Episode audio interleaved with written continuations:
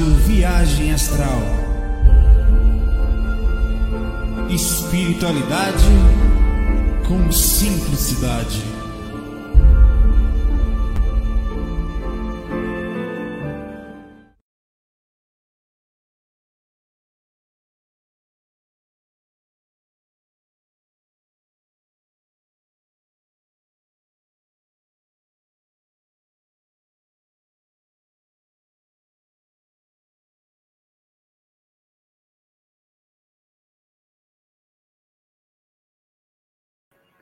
Olá, muito boa noite.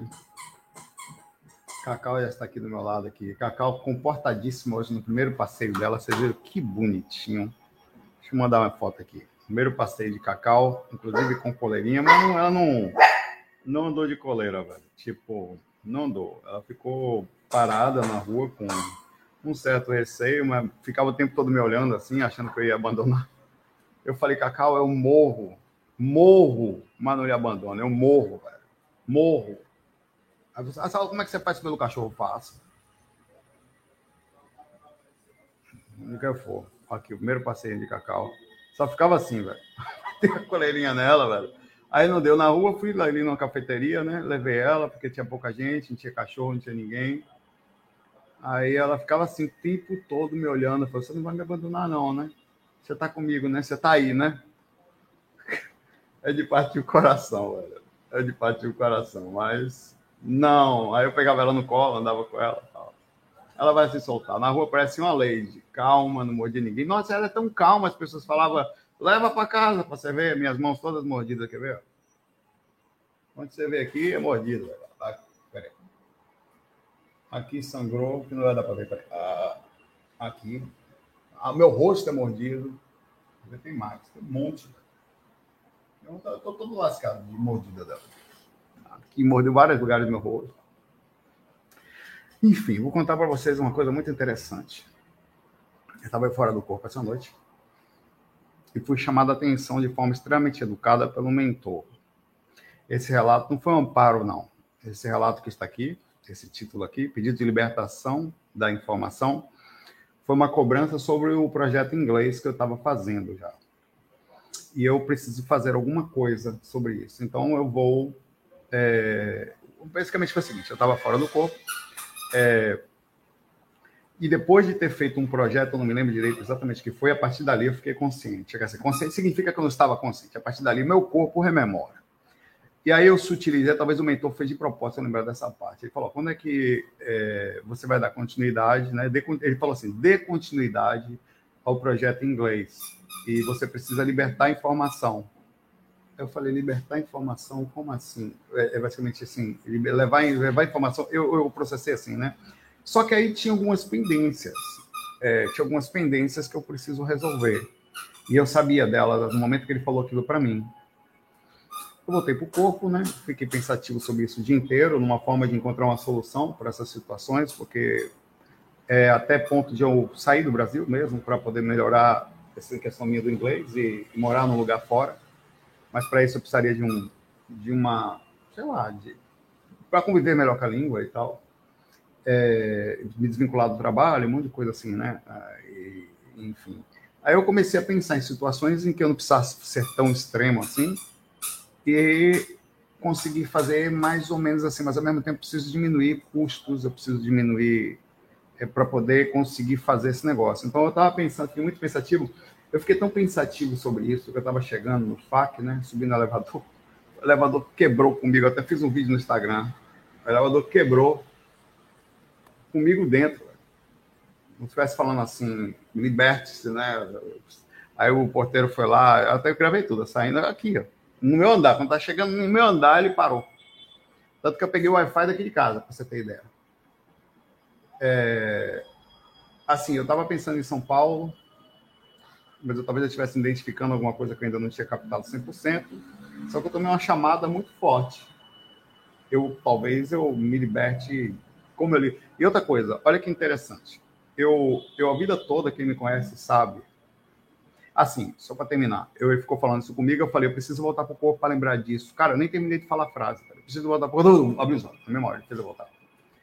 Aí eu fiquei super impactado, né? Eu tenho compreensão sobre isso, passei o dia refletindo absolutamente sobre isso. Até fui conversar com uma pessoa que eu confio bastante agora, é, pedindo alguma ajuda para poder isso. É, e, e eu, eu sempre falei que eu não mantinha instituição por causa de custo. Encostei uma pessoa agora no, no, no shopping. Estava vindo no shopping, uma pessoa me parou. Ela deve até estar me assistindo. Se estiver me assistindo, fale aí com a galera aí. Comece como ela me parou mesmo. Ela me parou, Saulo, você dá cursos aqui? Eu falei, não. Porque se eu der curso, eu teria que alugar um lugar e teria custos. Aí eu inevitavelmente teria que cobrar. E o projeto nunca se cobra porque eu faço em qualquer lugar. E nisso eu já vejo aquela coisa, eu faço em qualquer lugar. O que, que eu estou fazendo no Recife, por exemplo? Eu só estava no Recife porque eu me casei. Não sei o que eu estou fazendo aqui. É dinheiro? É dinheiro, meu pai. A gente consegue em qualquer lugar no trabalho na área de TI, qualquer lugar do mundo. Então, eu estou muito pensativo sobre isso. Esse é um dia de grande reflexão. A espiritualidade faz isso, sair do corpo faz isso com a gente. Os caras dão umas chamadas na gente do tipo: o cara me colocou educadamente, falando, ó, oh, e aí? Quer dizer, será que eu tenho mais alguma coisa, um acerto? Assim? Então, isso cria, a projeção astral cria essa, essa responsabilização. Então, por isso eu estou falando isso para vocês, porque espiritualmente vocês também têm coisas, muitas coisas são chamadas que vocês não percebem. Eu vim captando, observe que interessante. Eu vim captando, sentindo São Paulo, quase certeza que era, mas sabia que já era uma coisa fora daqui. Eu vim identificando a coisa, eu, de repente eu me cheguei à conclusão de que ter um local específico não era uma boa ideia, porque eu teria um custo, tudo aquilo que eu juntei a vida inteira para não fazer que a informação ela precisa estar livre, e o cara fala para mim que eu preciso libertar a informação. Libertar a informação significa não ter pedágio. De novo, falaram isso para mim. Então, eu vou repetir uma coisa que eu falo sempre, né? Nisso aí, é, de que talvez é, o projeto esteja aí, eu não sei, enfim, eu estou usando bastante a intuição para esse momento estar bem intuído e agir de forma correta nos dois princípios, não fazer mal a ninguém nem a mim, mas não deixar de fazer o que precisa ser feito, tá? E Cacau está aqui comigo e eu falei isso para ela hoje, quando nós estávamos passeando. Cacau, se eu for para o Japão, você vai comigo. Onde eu for, lá vai comigo. Vai estar comigo em qualquer lugar do mundo. Começando aqui, vocês deixam as perguntas aí.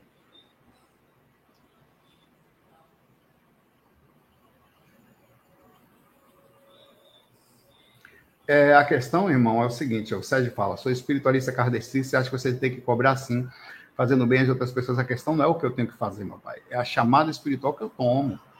Eu não tenho que ouvir X ou Y, ou, ou religião deixa de religião, ou Sérgio, ou Saulo, ou vice-versa. É a sensação espiritual que eu sinto, é, de como a coisa está aí, tá?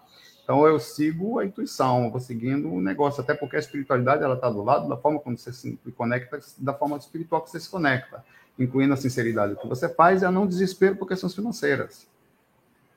É, é, importante isso, você estar tranquilo, quanto até porque se existem as questões dimensionais, você obviamente tem as preocupações naturais do dia a dia, as contas estão pagas, conseguindo guardar alguma coisa, tendo suas coisas certinhas, velho, isso aqui vai ficar tudo aí, velho. Esse desespero por juntar dinheiro é um contrassenso para quem de verdade é espiritualista.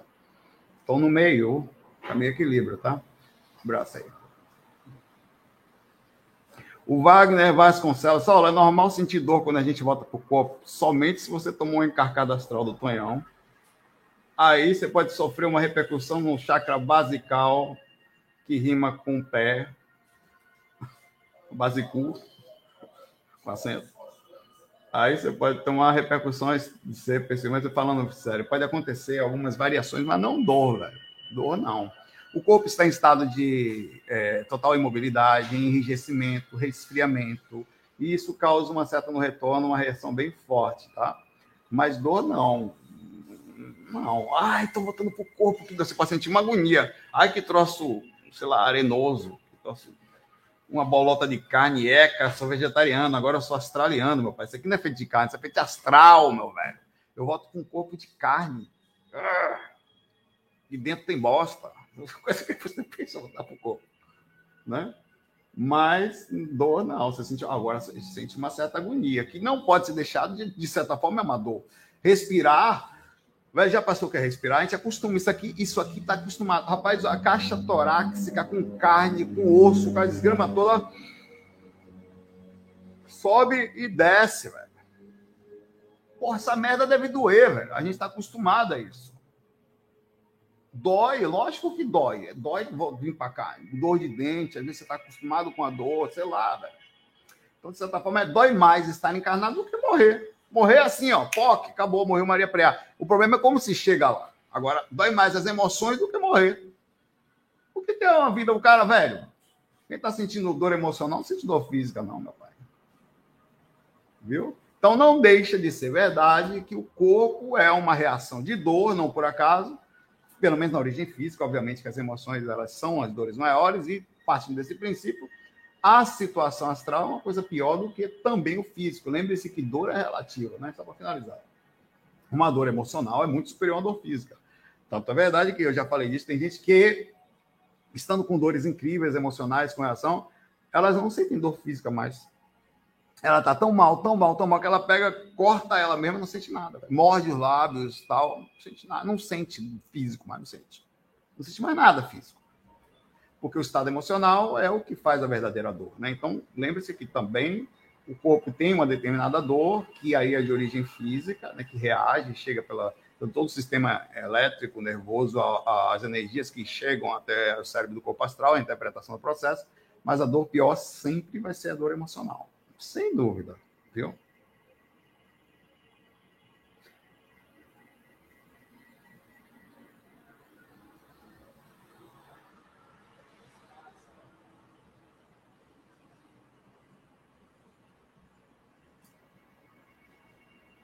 Aí o Juninho falou: o bebê chora ao nascer por causa da dor pela, de respirar pela primeira vez. Pois é, ele chega, ele estava ali na parte de ar, com líquido amniótico, tudo sendo ali oxigenado daquela forma, de repente ele tem que botar aquele líquido tudo para fora, por isso que fica de cabeça para baixo, vomitar, tal, passa pelo buraco apertado ali, naquele processo ali, onde esmaga tudo, com os ossinhos deles é meio que gelatinoso, tal, dobra, desgrama todo, mas não quebra até que ele vai que fica praticamente entre a, o processo líquido amniótico ao retorno ao processo de nascer, e todo, até que ele começa a gritar desesperadamente, porque começa a usar aquele sisteminha tudo estranho.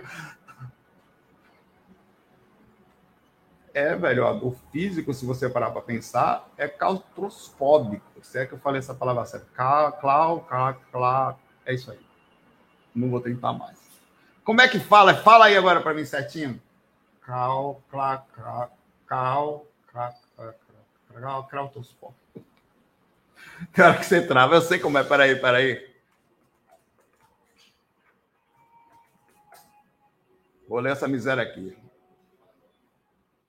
Chama claustrofobia. Então é claustrofóbico. Yes! É, escrever é fácil, né? E outra coisa, na posição de estar tá quem está ouvindo também, eu falei, ó, aquele analfabeto que errou. Vai falar na frente ali, um filhote de, de moda foca. Vá. Hum. Muito diferente de falar de que está sentado ali, ó, erra tudo ali, ó.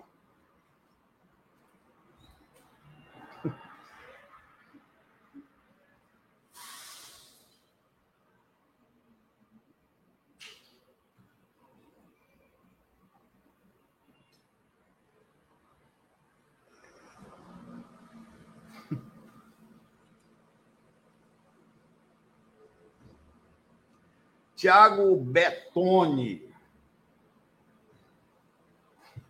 Sala, Sala, conta as suas experiências com o professor Valdo Vieira, extrafísicas. Ah, velho.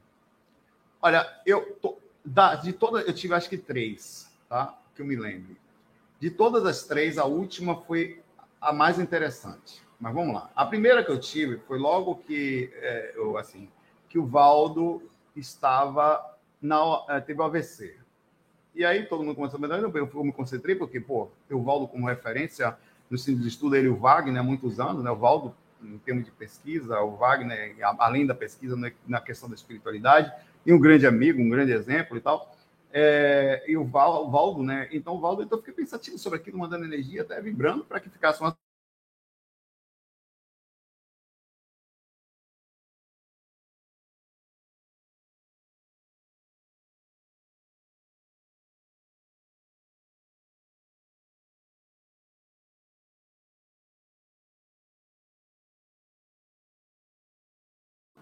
Vê se você tá me ouvindo aí. Foi Cacau, velho. Cacau pegou o cabo ali.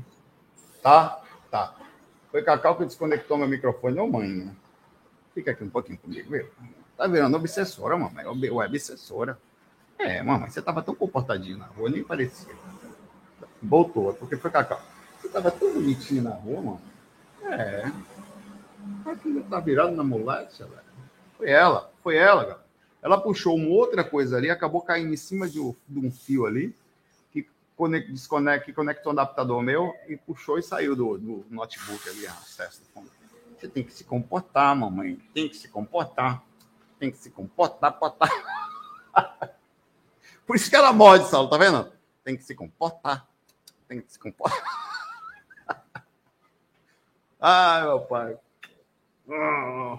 Rosa aí pra galera ver, ó. Repara, ela vai rosnar. Segurar ela aqui, ela fica virada na Tem que se comportar. Vamos lá.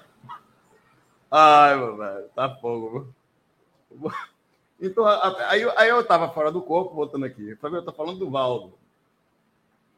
Aí tava fora do corpo, cara, tocou campainha lá em casa, uma coisa assim. Quando abri a porta, era o Valdo na minha porta. Se é verdade, eu não sei. Mas estava super preocupado, pediu para eu parar de pensar nele, que eu estava pensando tão forte na concentração, que, ele tava, que eu estava atrapalhando o processo dele. Agora, aquela experiência, eu acho que foi uma viagem, sendo bem sincero, eu acho que foi uma viagem na maionese, um espírito me passando uma pegadinha, mas era ele super sincero que ele estava fazendo um trabalho mental de concentração para tentar fazer o corpo dele voltar.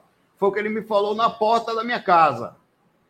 Se é verdade, achei no mínimo intrigante, né? Então fica aqui o questionamento sobre a real ou não possibilidade dessa, dessa viagem maluca ter acontecido. A segunda, eu estava sentado no ônibus, em princípio, semiconsciente, no astral, e o Valdo estava, estava sentado na minha frente. Só que eu não tinha visto que ele estava ali, tá? Na frente do meu. Ali, eu estava aqui, o Valdo estava na frente. É, aí eu falei: não, não, você não vai ficar aí, não. Você vai pegar o fio ali. Toma aqui. Aí o Valdo falou para mim, ele deu umas dicas sobre projeção muito legal, umas coisas legais para mim, dizendo que tinha que. Ele tipo, falando comigo algumas coisas que eu precisava fazer, que era muito importante. Observe que, que simbologia. Eu estava no banco de trás, tá? No corredor, o Valdo, ou alguma coisa assim, o estava sentado um pouco mais na frente na janela.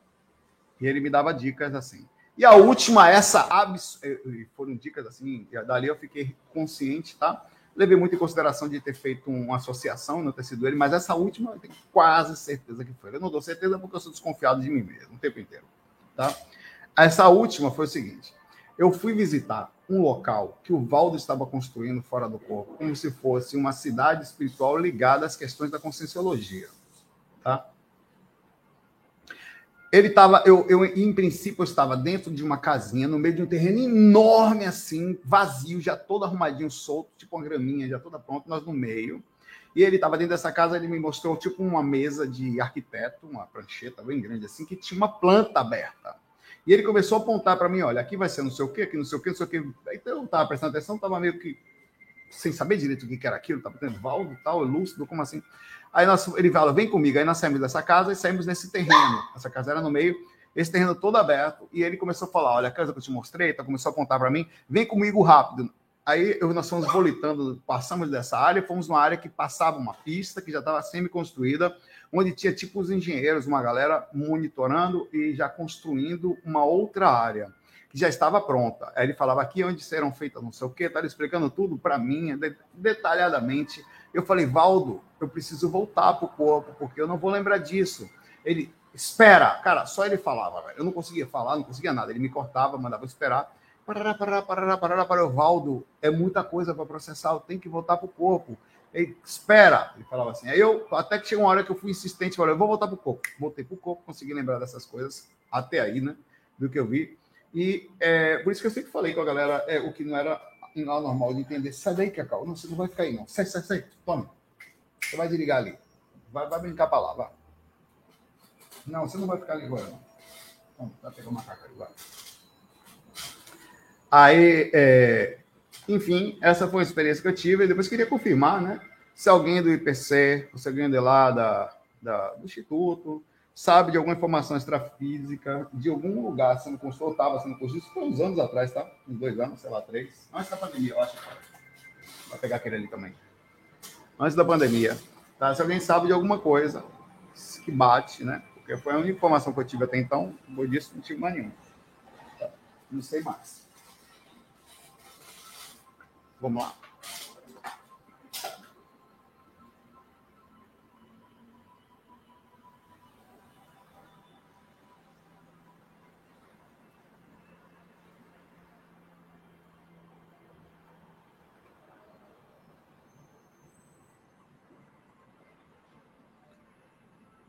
O Wagner. Wagner sempre responde você, né? Vou puxar aqui. Saulo, sempre quando eu saio do corpo, perco a lucidez muito rápido. Aí, quando volto para o corpo, na hora a cópula de volta, sinto aquele peso do corpo, chega a sentir um pouco de dor. Ah, eu perguntei para você, certo? É a questão do físico mesmo, tá? É relação liberdade versus físico que dá essa sensação, tá? A Letícia fala: Tudo bom, Letícia? Boa noite. Não consigo me mover no astral, parece um balão sem rumo no vento. Eu tentei mentalizar o local para me mover, foi arremessada com tudo para como melhorar isso? Ah, Letícia, que estranho isso, né? Sei lá. Olha, velho, eu vou falar uma coisa para você que eu achei super estranho. Eu tô, eu tô desenvolvendo um pouco mais de forma eu até quero falar sobre isso. A minha clarividência está vindo em telas mentais, está começando a acontecer e eu estou me achando muito curioso. Por que, que eu vou falar isso para você? É porque primeiro aconteceu recentemente uma experiência comigo. Eu vou abrir uma, um questionamento aqui, tá? Aconteceu recentemente uma experiência comigo que eu tive um hospital extrafísico e vi um, um médico ET que estava com problemas físicos porque não conseguia se adaptar ao corpo. Uma loucura, velho. Um orégano profundo que você tem que fumar lá na montanha e ficar pensando que desgrama é aquela. E vi uma menina que estava com dificuldade de encarnação porque era uma extraterrena e eu vi o corpo dela todo com escama branca. Eu cheguei a sair do lado, você é maluco? Essa menina tá doente, velho. Não quis muito. Depois eu comecei a conversar com ela, era muito educadinha. O corpo era um corpo feminino, o corpo que ela estava encarnada, a menina, até falei disso. E recentemente me aproximei de uma pessoa, e toda vez que eu me aproximava dessa pessoa, começava a vir uma ideia assim, tipo tripofobia, um monte de porozinho assim, de escamas. Eu meu Deus, eu ficava agoniado porque eu tenho uma certa agonia, tripofobia. Não, não dita isso no Google vai por mim. Aliás, se você quiser saber se tem, eu, tenho uma certa agonia nessa porra. Não muito, que eu estou tentando trabalhar minha mente para parar com essa miséria. Aí eu começava a ver uns negócios mais escamas douradas na minha mente, eu não percebia que era por aquilo, eu saía com viagem da porra. Né? Aí, quatro vezes, na quarta eu liguei o alarme. Eu falei, não. Aí eu comecei a me, aproximar dessa pessoa para saber o que era aquilo, e cheguei mais ou menos a uma conclusão que aquela pessoa é uma extraterrestre encarnada que toda vez que eu chego perto dessa pessoa, começa a aparecer a visão espiritual dela para mim. Com uma meio dourada. Peraí. Com escamas, com ponto. E não é escamas, não. Os negócios cheios de furinho, assim, velho. A pele toda cheia de buraquinho. Negócio agoniante da estropor, porque eu fiquei agoniado. Eu fiquei agoniado porque eu tenho agonia aquilo, então eu jamais ia ficar pensando do nada um negócio desse. Só acontecia quando eu chegava perto dessa criatura. Então ela tinha um corpo astral com buraquinho, velho. Um corpo espiritual cheio de buraquinho, velho. Um negócio horroroso, velho. Eu não quero encarnar nunca nesse lugar, velho. Não digita tripofobia. No... Até, ou digite para saber se você tem. Tem gente que olha aquilo sente prazer. Tem gente que sente prazer apertando cravo. Pelo amor de Deus, velho. Vocês são do planeta nojento, velho. O planeta que eu venho, velho, a galera é lisinha, velho. Sei lá, tem esses buracos, não, você é maluco, velho. A gente até gosta, fica quieto só. Mas não tem esse negócio, não. Se controla. Né? Mas você tá louco. Então, isso aconteceu. Por que, que eu tô falando isso? Isso que você me falou aqui, é, sei lá, velho. Eu tô levando em consideração que às vezes nós temos dificuldades que são de origem psicológica, às vezes tem situações que você não se adapta ainda. Depois, já pensou na possibilidade de você não estar tá se adaptando ao corpo aqui e você é, é, eu tô segurando ela aqui de propósito para ela não vir para debaixo da mesa. Tô com um brinquedinho que eu dei a ela esses dias aqui, que ela adorou aqui. Que vai coçar, é para coçar a gengiva. Aí, é, de você não ter se adaptado ainda ao corpo. Então, tem muito espírito que está aqui, que tem médicos vindo tratar. Eu acho que aquele médico tratava, algum, era um hospital meio ligado que tinha as pessoas ali, tá? que que está tratando pessoas assim. Claro que isso é uma possibilidade, tá? Que eu estou falando para você, não quer dizer que seja. Ou você pode ter alguma patologia astral, Letícia, que neste caso você sofre de algumas reações que de dificuldade consciencial, é o que eu digo patológica, não sei qual, uma questão mental, né? Que traumática que faz com que você fique presa ou não consiga se mexer direito. Então não é para sentir isso não, tá? Não é, é fora do comum isso, mas continua vendo, continua trabalhando, simplificando. Para você ter ideia, depois disso eu vi também que, depois de acontecer esse relato, alguns amigos comentaram comigo até o Valdo Vieira incorporava um ET, e eu não sei, sabia, nem sabia disso, para adaptar ele ao corpo físico. Então, como há uma grande possibilidade da maioria dos seres aqui na Terra serem extraterrestres, maioria, peraí, velho, você morde meu dedo, não, morde só ali, velho. Então, pode ser que seja uma adaptação ao processo tá? Existem várias possibilidades aí, não sei dizer.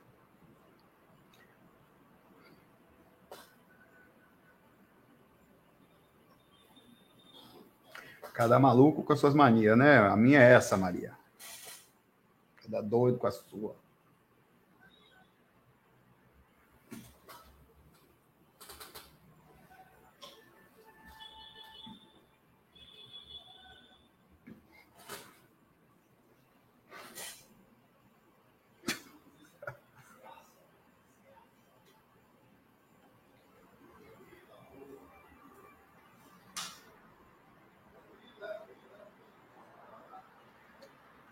Marcos Vieira. Sal, a saída do corpo só acontece quando os mentores aprovam ou quando eles já acham que estamos preparados? Não. A saída do extracorpóreo é uma situação que acontece todo dia.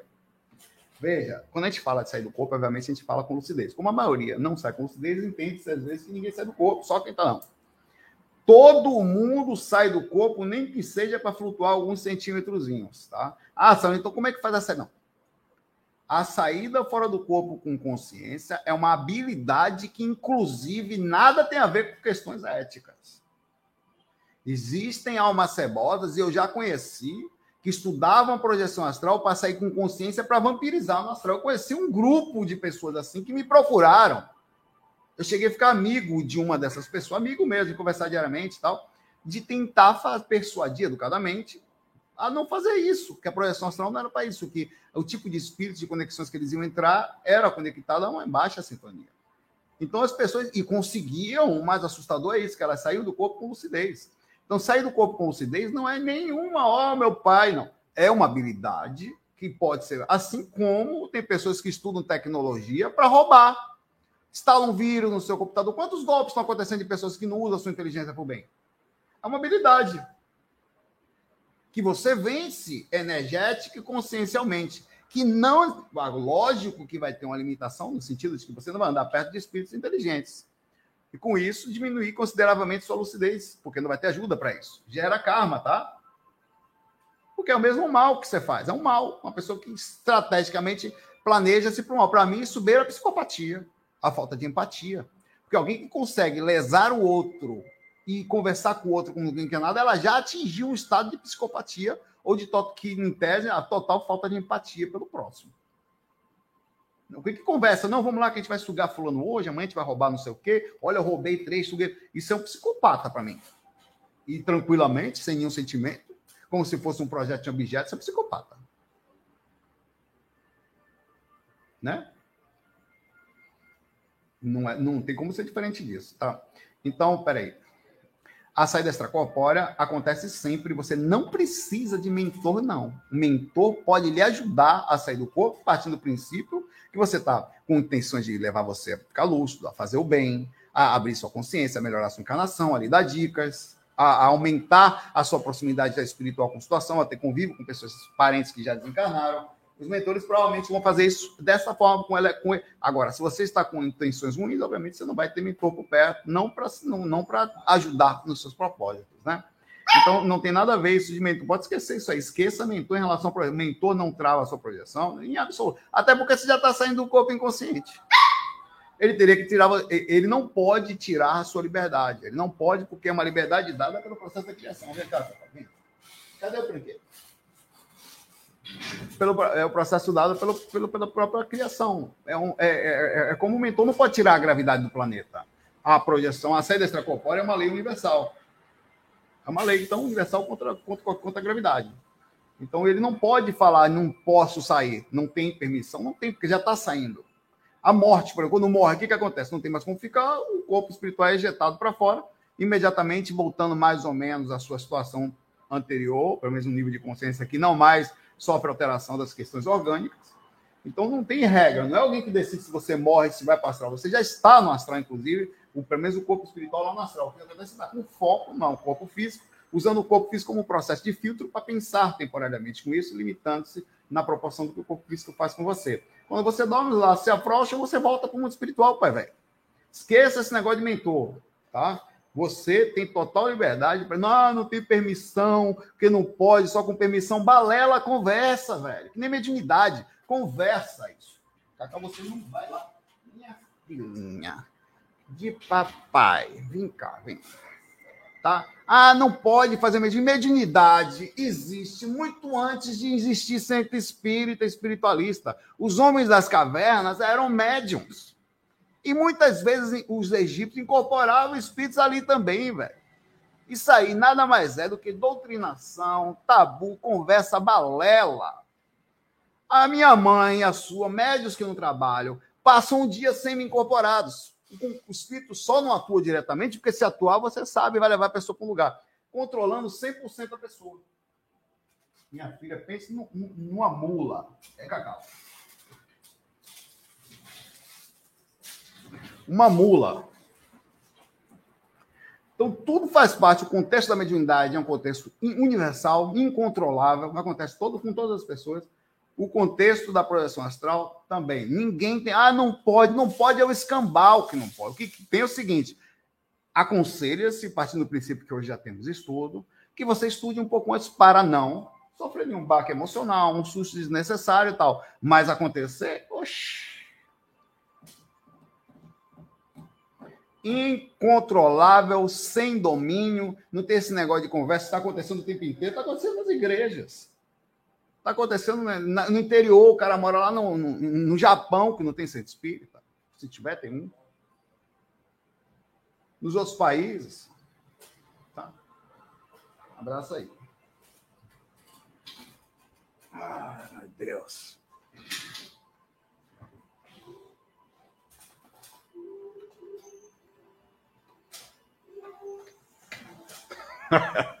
Olha que amorzinho, vem cá, dá um beijinho, mamãe, vem. Ó, tão bonitinha, olha como ela me ama. Repare o amor que ela tem por mim, ela quer me beijar também, ó. Ah, bicha bonitinha. Me pega, destrói. Esse amor, amor puro.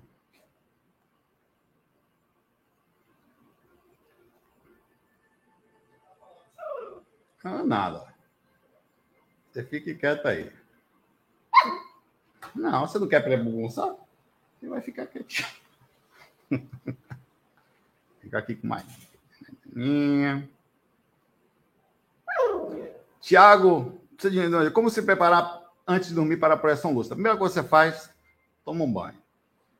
Bota o pijama de banana de pijama. Aí você fecha os olhos.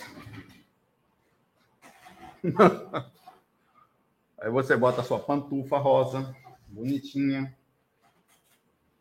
Baby doll. Vamos conversar sobre isso aí. Como se preparar para a projeção? Eu tenho muita experiência com mais baixo nível de lucidez. A projeção, falando sério, começa na hora que você acorda, de manhã cedo. Você entra na encarnação, quer dizer, você estava sendo projetado. Se caiu o microfone aqui, foi ela. Caraca, velho. É, você, de manhã cedo, você está vindo do mundo espiritual ainda que inconsciente, voltando tal, mas aí. Né? Ali começa o seu processo de lucidez. Vai para onde? Trabalho, faculdade? Tá.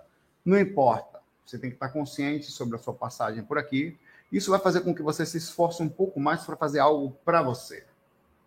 Para levar a sério a encarnação, a estar lúcido sobre inclusive brincar, curtir com os amigos, jogar, tudo isso faz parte do contexto de que, por exemplo, a dimensão de um jogo, eu jogo pô, ali diz muito sobre você. Não adianta chegar num jogo online e ser fila da mãe, ser FDP, porque ali é, é uma dimensão.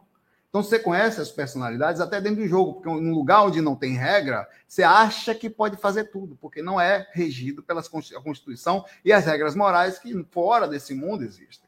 Aí o que, que acontece? Lá dentro você conhece o FDP, que rouba os outros, que não tem paciência, que não pede desculpa, que entra, que é, que é nervoso, que trata mal as pessoas. Aquela é a personalidade da pessoa, sem consciência, achando que pode tudo, porque ela é regida por regras e não por um senso moral, um senso da sua própria personalidade. Então é muito importante. Obrigado, Paulo. É um, mas é um. Se fosse dois, era dois. E aí, conseguiu.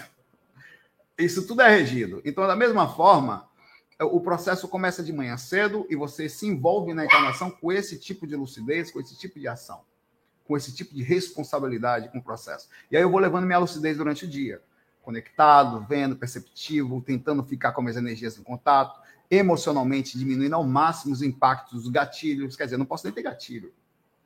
Não, eu não tenho gatilhos emocionais, eu não, eu não explodo sendo meio analfabeto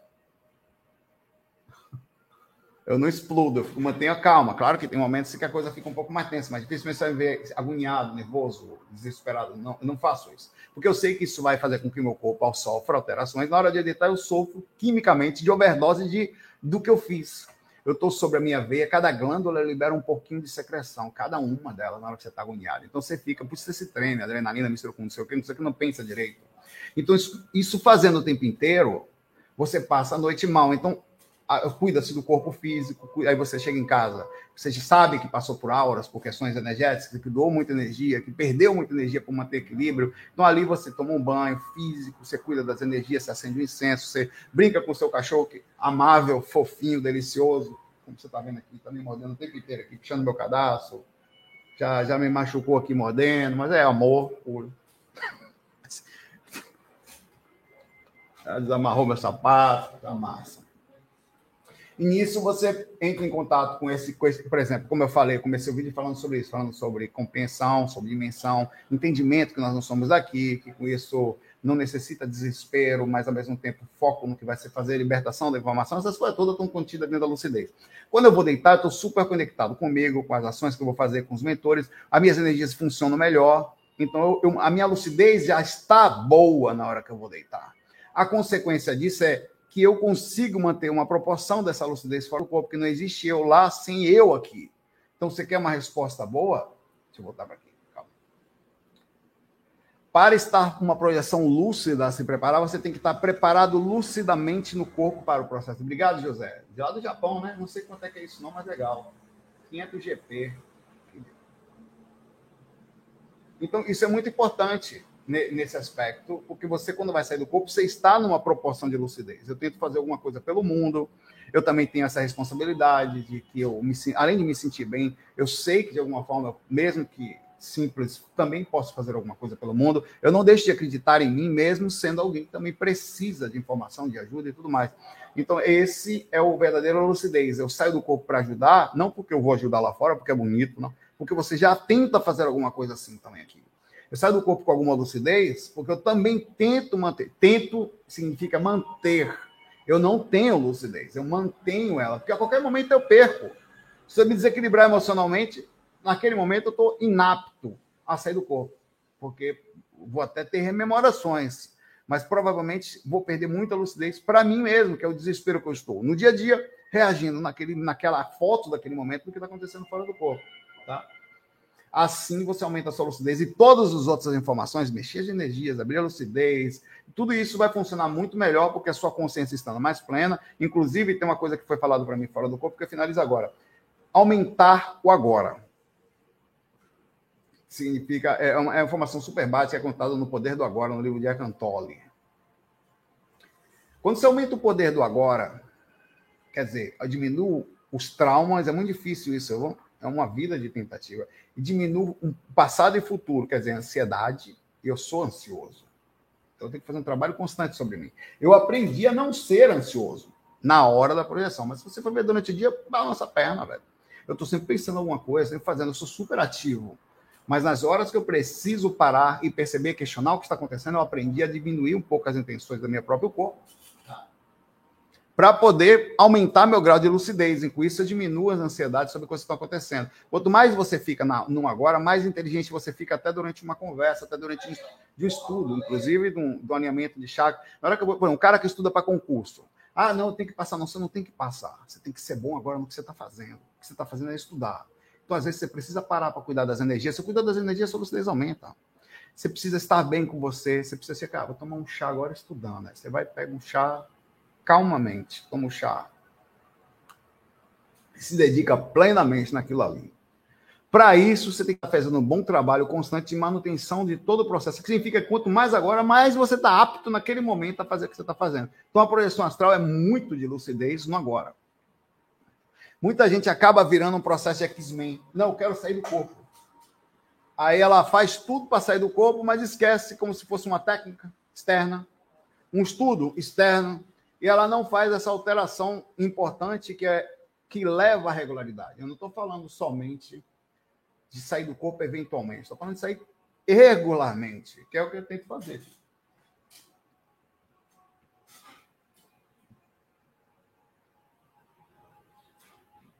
Vamos lá.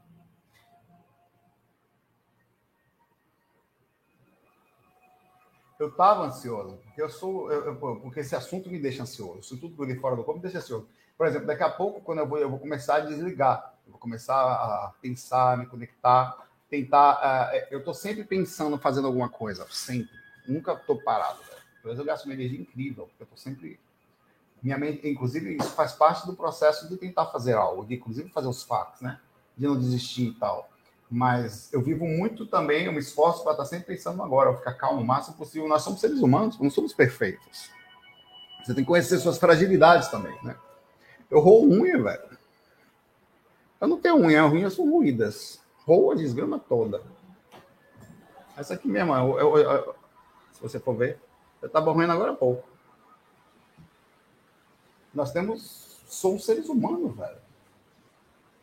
É, é, e a gente, todos nós temos que aprender a conviver com as nossas fragilidades. Eu conheço mais ou menos as minhas, e tento mais ou menos fazer um trabalho, melhorar sempre. Eu tenho consciência do que eu mais ou menos sou e me esforço para cuidar disso. É verme, né? Serroinha, tá com verme. Oxe, meu pai, se deixar eu só não vou a unha do pé, porque meu pé não vai até a boca. Que nojo, Saulo! Ah, olha, pô, seu falso. Eu sei que você faz no banheiro, vem pra cá agora falar comigo de nojo. Olha, pô. Eu sei o que você faz com a sua mão no seu nariz também, e vai saber mais aonde. Não vem pra cá não, por conta dos seus podres. Vamos lá.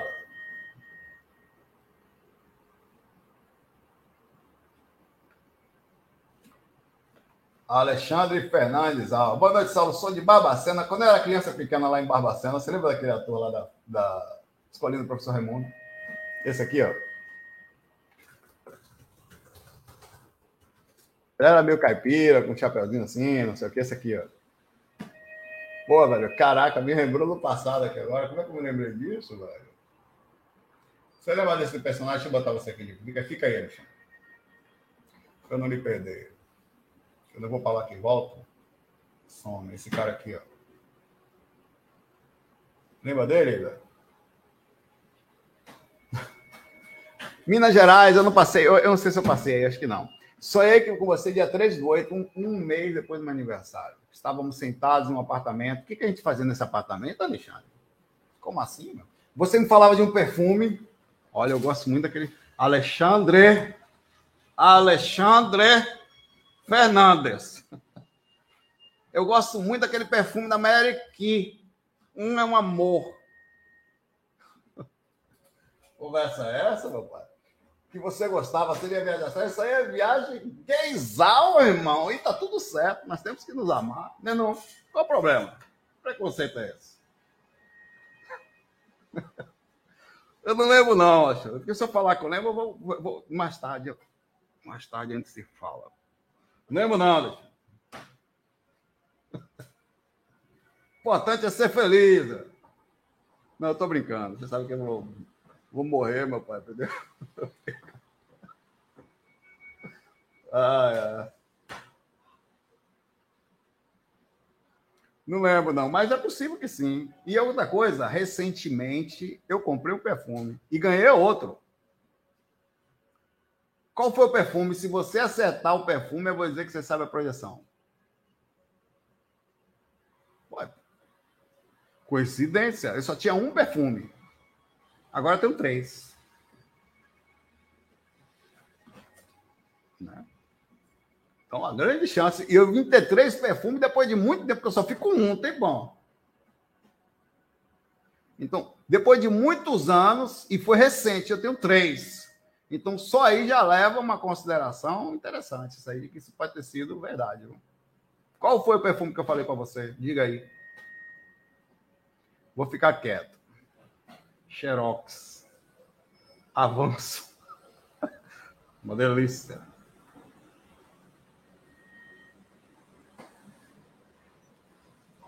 Tonhão veste Prada, né?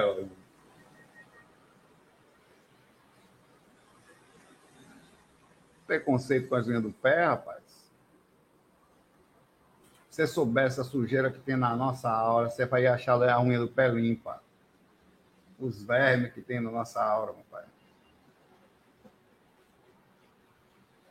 Vamos lá, Sérgio, a pergunta é difícil. Sérgio Profinciato Caraca, esse nome é dessa época da sua foto aí mesmo. A sobrenome, viu? Pessoas nascendo sem pernas e braços, por quê, velho? Não sei, velho. Aí você pode pensar realmente que, que, que há, assim, não, obviamente com as suas devidas exceções, uma questão kármica aí, né? Partindo do princípio, eu já falei disso. Vou falar de novo. Nós temos, eu sempre falo isso, tá? Sempre. Uma, uma, uma aparência muito conectada e cada vírgula da nossa personalidade, cada detalhe da nossa aparência, os detalhezinhos ficam mais ou menos conectados às situações passadas. Pra, é, é muito forte isso que eu estou falando, velho. É muito forte. Você tem ideia? Não só situações kármicas, situações de aparência, detalhes do rosto, às vezes muito forte, é, a traços de, de, corpo que não é, por exemplo, eu falei você do caso da pessoa que teve poliomielite e nasceu na outra vida mancando, e não é karma, pegou poliomielite por ter nascido na vida, enraizou, vai uma vida inteira com poliomielite, aquilo fica no seu processo cerebral, aquilo entra e somatiza, quer dizer, astraliza, digamos assim, na sua psique astral, né, espiritual. Na próxima formação do corpo não tem opção, não tem opção, velho. Na, na formação do corpo vai as personalidades. Vide o assustador caso do nosso amigo Valdo, o, o, o, Wagner Borges. Observe. No lado esquerdo aqui nós temos o Vivekananda e no lado direito o Wagner Borges. É o mesmo espírito, a mesma consciência. É, o Wagner Borges foi o Vivekananda. Ele sabe disso. Ele não gosta que fale, mas eu falo. Porque é importante ter um exemplo vivo e pare nesse negócio de falar, de elevar, porque tem gente que foi alma cebosa e está aí, e tá adorando. O cara é simples tal, e, e como qualquer outra pessoa. A gente que tem essa mania de aumentar demais as pessoas, criar uma coisa. As pessoas estão assim. Todo mundo vai no banheiro e tal. Assim, tá? Eu, por exemplo, fui, eu sei quem eu fui fora do corpo, eu não gosto muito de falar sobre isso, eu já falei várias vezes, que fica parecendo que eu estou tirando onda, mas eu vou acabar falando. Eu, minha vida passada, eu melhorei muito. Eu fui Frederico, que era o nome desse cachorro aqui. Aí nessa eu melhorei. Muito melhor. Velho. Era o Frederico, hoje eu sou o Saulo. Zé Cu melhorada considerável, né? O Wagner também. O Wagner, apesar de ser o Vivekananda, na vida anterior ao Vivekananda, ele era o Pugnanda. ah, oh, meu pai, eu estava no ar. Alguns dizem que eu fui o Noel Rosa. Eu não, eu não confirmo isso, não, porque, porque esse aqui é quem? Sou eu ou é o Noel Rosa? Novo. Em não, Rosa foi médico, eu estudei medicina também. Aí o cara fala, meu Deus do céu, tal. Não, Rosa fez composições de samba muito melhores que a minha, eu também fiz, e foram música, foi campeão do Carnaval da Bahia. Não, Rosa tinha um queixo pequeno, eu também tenho. Tinha uma voz estranha, eu também tenho. E as músicas eram engraçadas, com que roupa, o gago e não sei o quê, só faço besteira. tem várias coisas bem parecidas. Ainda tem gente que diz que eu fui lampião. Mas, na verdade mesmo, no astral, Tonhão me pegou e essa aqui é a minha forma astral. Desse jeito. Porque Tonhão, sou meio apaixonado por mim lá fora, tá? Vamos parar de besteira e vamos continuar nossa live aqui. Nosso, nosso um momento falando besteira. Mas isso aí confirma que o que eu quero falar para você é que, voltando ao tema aqui agora, que existem situações em que talvez a formação física esteja correlacionado, às vezes de forma direta ou às vezes de forma imposta, por pessoas que desistiram da vida, que passaram por situações difíceis tal, e vem dessa forma para não ter como. Imagina uma pessoa que se suicida, se suicida, se suicida, se suicida. Um exemplo, pelo amor de Deus. E ela vem sem perna, sem braço, que ela não consegue nem se matar mais. Um exemplo, não estou dizendo que é isto.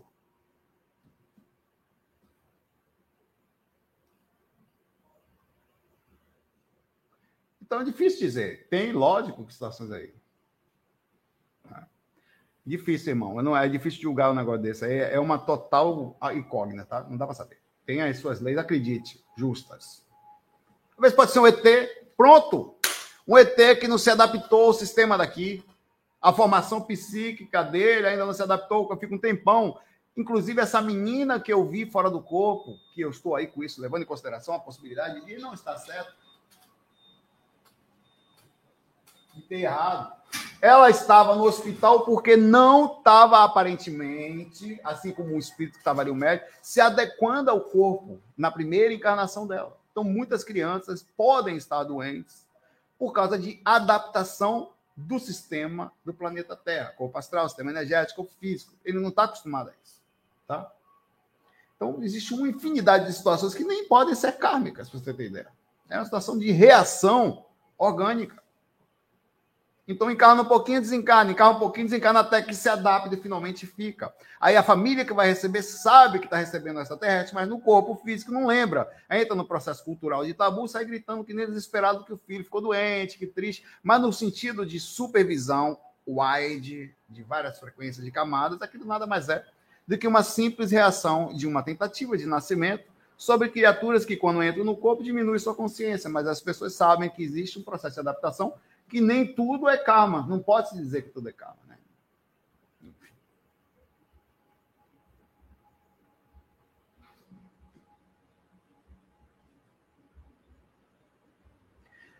Antônio Donizete, tudo bom, Antônio?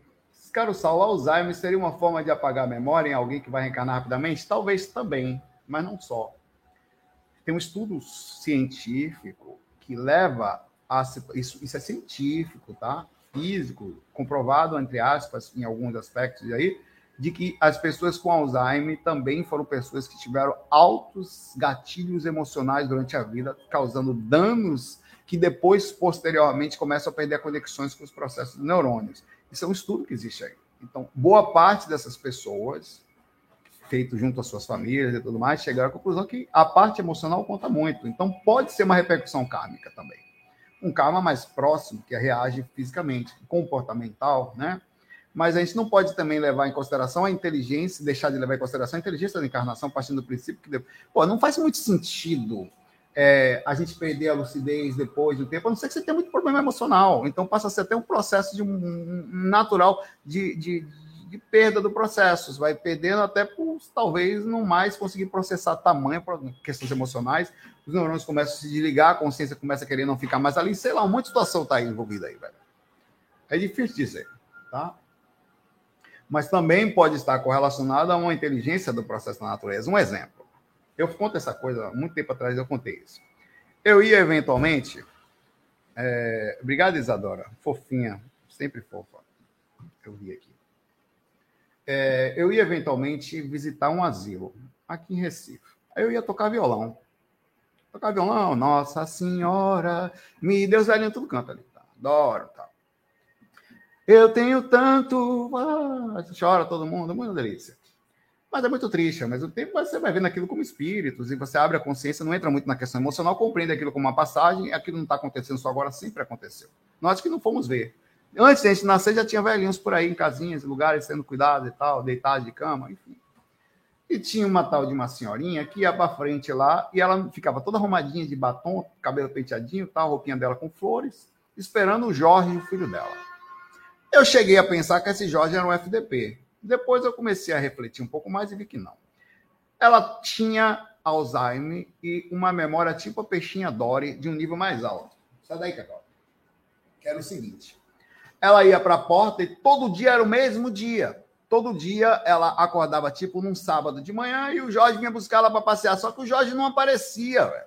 Então quem está olhando uma senhora extremamente empolgada, hoje é sábado, o Jorge vai vir buscar para te passear, que era o filho dela. Então se aquilo parecia ser um sofrimento sem fim. Aí você ficava com raiva do tal do Jorge, que ele não aparecia. Mas depois eu refletindo, eu pensei, pô, vai que esse Jorge apareça uma vez por semana, eu nunca vi? Tá? Eu não posso julgar tão pronto. E essa senhora todo dia acorde pensando no Jorge, sabe por qual motivo. Então, e de até certo ponto, ela não sofre pela saudade. Ela está sofrendo a saudade, mas um dia para ela é sempre um novo dia. Começa de novo, dá um reset. Pum. Então ela não está sofrendo. É, todo dia ela está amando muito o Jorge. Está esperando o Jorge. Só que é triste porque você vê todo dia a mesma coisa. Eu não sei até quando aquilo é karma, até quando aquilo é sofrimento, até quando. É, eu não sei o que é isso. Principalmente ela dá muito trabalho para o Jorge, foi para um lugarzinho desse. Está difícil julgar a vida dos outros. Deus sabe quantas essas pessoas não passam lá. Por isso que eu costumo, velho. Olha que eu não tenho nenhum aprendizado sobre isso. Minha mãe nunca ficou em asilo, morreu, desencarnou muito antes de gente ter qualquer tipo de pensamento disso. Eu só tenho experiência suficiente para não julgar aquilo que eu não sei, porque passa um espírito aí, um Exu, um anjo, diz amém, ó. Bora ver. Eu tomo de Mariazinha tomou, meu pai, lasco até amanhecer, aqui, sofro que só desgrama. Então, por esse motivo, eu, eu aprendi a não analisar, não julgar rasamente aquilo que eu não entendo. Não entenda, fica quieto para não passar um miserável aí de um espírito desse aí e falar, bora ver. Ó, e acredite, eu me lasco o tempo inteiro com coisas assim. Eu me lasquei. Ai, não sei o quê, isso aí tá aí no trabalho, em vez de trabalhar, tá aí com dois braços. Ah, vagabunda. Fala isso, meu velho. Qual é o problema que o cara carrega? Eu sei lá qual é, meu pai. Eu vibro para que a pessoa fique bem e tal. Não, não, não julgo nada. Não sei a situação dela, como é que eu posso falar rasamente? Rasamente é rasamente. Né? É, então, por isso eu não sei dizer se também não seria uma proteção até certo ponto dessa senhora. A senhora parece não sofrer muito, ela fica ali naquele mundo para sempre, ali, até desencarnar, né? Já deve ter desencarnado a bichinha. Um abraço aí.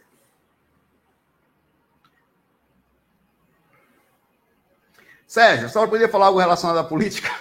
Pergunta da mulher, vai que eu quero pegar uma arma, vai, Saulo, um fuzil. Não, vai.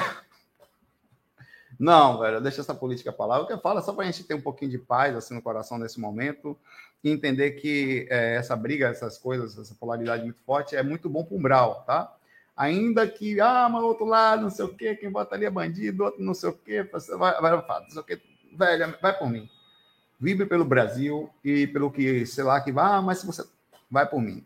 No final, o que conta é a vibração de todos nós. Não adianta nada a gente estar nessa polarização, nessa briga com raiva dos outros. O que eu queria falar é que viram momentos difíceis, está muito difícil, e vibrar com qualquer um, em qualquer situação, faça a sua parte, tentando não ser mais um no meio desse, dessa guerra inconsciente. Isso só faz bem para o umbral. Tá? O umbral adora, isso cola as dimensões, a raiva. A gente pede a estribeira, cria a lógica da ilógica, a lógica da salvação. Preciso fazer alguma coisa, quem não faz é burro, quem não faz é não sei o quê, você está perdido, você está errado, você está enfim, né, é aquela velha história de você não fazer uma análise profunda sobre a vida da pessoa e as motivações que a levam a ter essa visão. Isso é respeito? Isso tem até a ver com a democracia, né? As pessoas respeitarem uns aos outros. Você vota em quem tá, beleza, velho. espero que dê tudo certo, para que o Brasil fique bem. Você vota em quem, beleza. Isso é tão bonitinho, velho. Hoje em dia criou a ideia de que se você vota no outro, o outro um assassino, ah, apoiador de não sei o quê. Para com isso, velho. Por dois lados. Se o cara votar em quem ele quiser, velho. É parte do sistema de respeito democrático, então, criou-se a ideia do inimigo, da maldade, da ruindade, da, da peso. Tem que parar com isso. Ah, porque o outro país, não sei o quê. Nada. O importante é a gente estar tá aqui. Vou dizer para você, isso aqui é uma passagem. E o seu agora conta muito. Daqui a pouco você não está mais aqui, velho. Daqui a pouco você vai estar tá lá na Arábia. E aí, vai votar em quem? Qual, qual o shake que você vai votar lá na Arábia? Ah, quando estiver na Arábia, eu vou ligar para meu direito. Vai ligar com... Essa é a mesma coisa. Vibrar, gente, essa história tá assim. Então, tem que parar de dividir a gente. Tem que ir um só, velho. No fundo, somos um só. Essa divisão só faz bem pro mal, velho. Um abraço aí.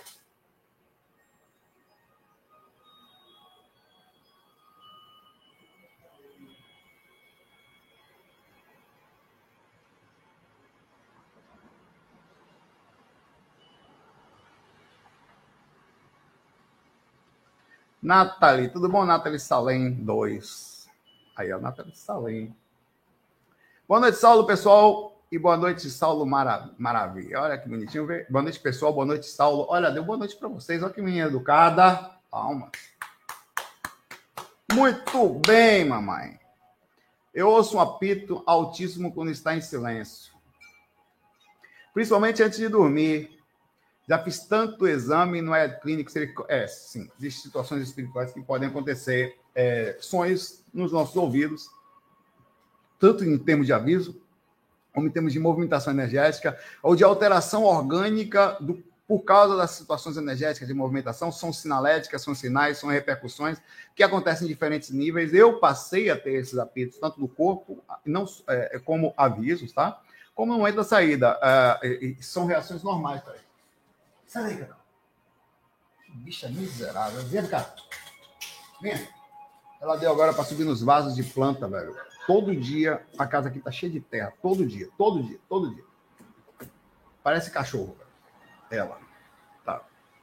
É, Nathalie, esse, esse processo é normal. Você tem que aprender assim, quando acontecer, é, tenta ficar mais calma até perceber. Às vezes pode ser a, a sinalética da presença de um espírito, a sinalética de uma mudança energética, a sinalética do sistema energético somente seu, tá? Só o seu sistema energético funcionando, especificamente no estado de alteração do processo, quando está movimentando as energias, começa a acontecerem pequenas explosãozinhas no, processo energético, que pode, que as energias também são semimateriais, causar. O corpo balança, reações do nada, assim, várias coisas. Tanto que em catalepsia projetiva, o queixo se solta, a língua pode movimentar, os tímpanos abrem e fecham. Então tem toda uma reação orgânica, pode meio que se tremer, os olhos podem virar. Então tem toda uma reação orgânica que é quase uma semi-epilepsia do corpo perdendo comando, dependendo de como está a onda cerebral, para aquilo que está acontecendo. Então existem reações de origem física correspondente ao processo de movimentação energética, tá? Opa aí, Cacau. Você que eu estou mentindo, ó. Observe que desgrama, velho. Onde Cacau está? Em cima da ponta, não sei se dá para ver. Sai daí, miserável. Desça daí. Só bota foca. Peraí. Que miséria, velho? Tomou banho hoje, cara. E com isso, e com isso, eu finalizo aqui hoje o FAC da forma mais absurda possível. O cangaceiro roqueiro. Valeu, meu velho! Vamos que vamos. O importante é estar feliz nessa jornada, estar em paz. Né, não? Estamos só de passagem aqui. Não se agoneie, não, pela vida. Vai Isso aqui é só uma passagem. Vá curtir, vai relaxar, faça tudo que tiver certo, partindo do princípio que não faça mal para ninguém, nem para os outros. E fica aqui essa coisa da comunicação que eu falei para vocês. Quer tentar também entrar em contato com vocês e ser o melhor possível nessa jornada. Esse chapéu que eu comprei na estrada. Eu passei outro dia numa feira, todo de couro verdadeiro aqui, feito de cangaceiro, né? Eu passei por dia na estrada, né? Aí vi um chapéu desse aqui de couro, do cangaço, que custava duzentos e pouco reais. Eu estava viajando agora para São Paulo, aí passei no interior lá da, de Alagoas. Aí quando eu parei, lindo o chapéu, todo de couro, todo bem feito. Quanto é? 80. Eu falei, oxe, é agora. Finalmente eu comprei meu chapéu de lampião. Super bem feito, velho. 80, meu velho. Viva Lagoas! Vou lá, um abraço para vocês. Muita paz, muita luz. FOI.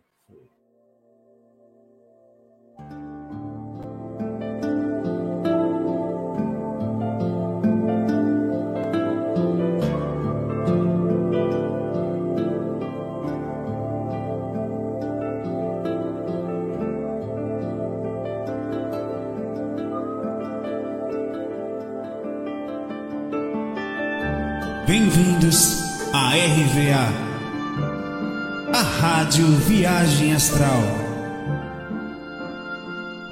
Espiritualidade com simplicidade.